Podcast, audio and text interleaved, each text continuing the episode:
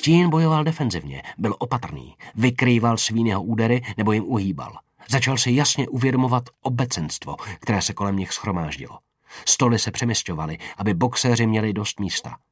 Uvědomoval si také, že z něho středa nespouští oči a že se usmívá svým neveselým úšklepkem.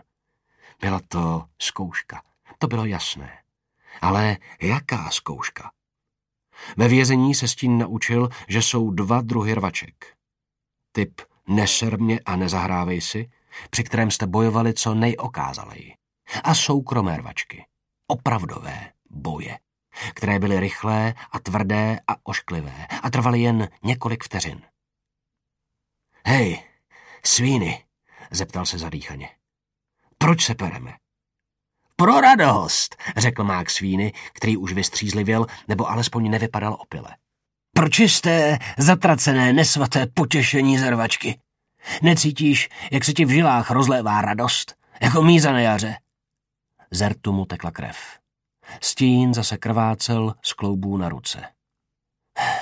Tak jak děláš ten trik s mincemi? Zajímal se Stín. Zhoupil se dozadu a pootočil se, takže ránu, která mířila na obličej, dostal do ramene. Řekl jsem ti, jak to dělám?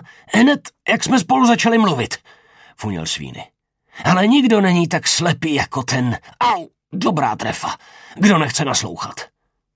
Stín mu zasadil tvrdý, prudký úder, který svínyho odhodil na stůl. Prázdné sklenice a popelníky se s řinkotem sesunuly na podlahu. Stín mohl vítězně ukončit zápas. Protivník byl úplně bezbraný. Nemohl vůbec nic dělat, rozpláclý na zádech. Ohlédl se po středovi a ten přikývl. Stín se sklonil k máku svínimu. Stačí? zeptal se. Mák svíny na okamžik zaváhal a pak kývl. Stín ho pustil a o několik kroků ustoupil. Svíny se snažil chytit dech a zvedl se ze země. Ani za prase, zařval. Neskončíš, dokud já neřeknu. Pak se zašklebil a vrhl se dopředu s napřaženou pěstí. Šlápl na spadlou kostku ledu a jeho úsměšek se proměnil v nechápavý úžas, jak mu podjeli nohy a on padal s otevřenými ústy dozadu. Zátelkem se praštil o podlahu, až to zadunělo. Stín se mu opřel kolenem o hrudník. Ptám se po druhé. Končíme s tím zápasem? Asi to bude nejrozumnější, odpověděl Svíny a pomalu zvedl hlavu ze země.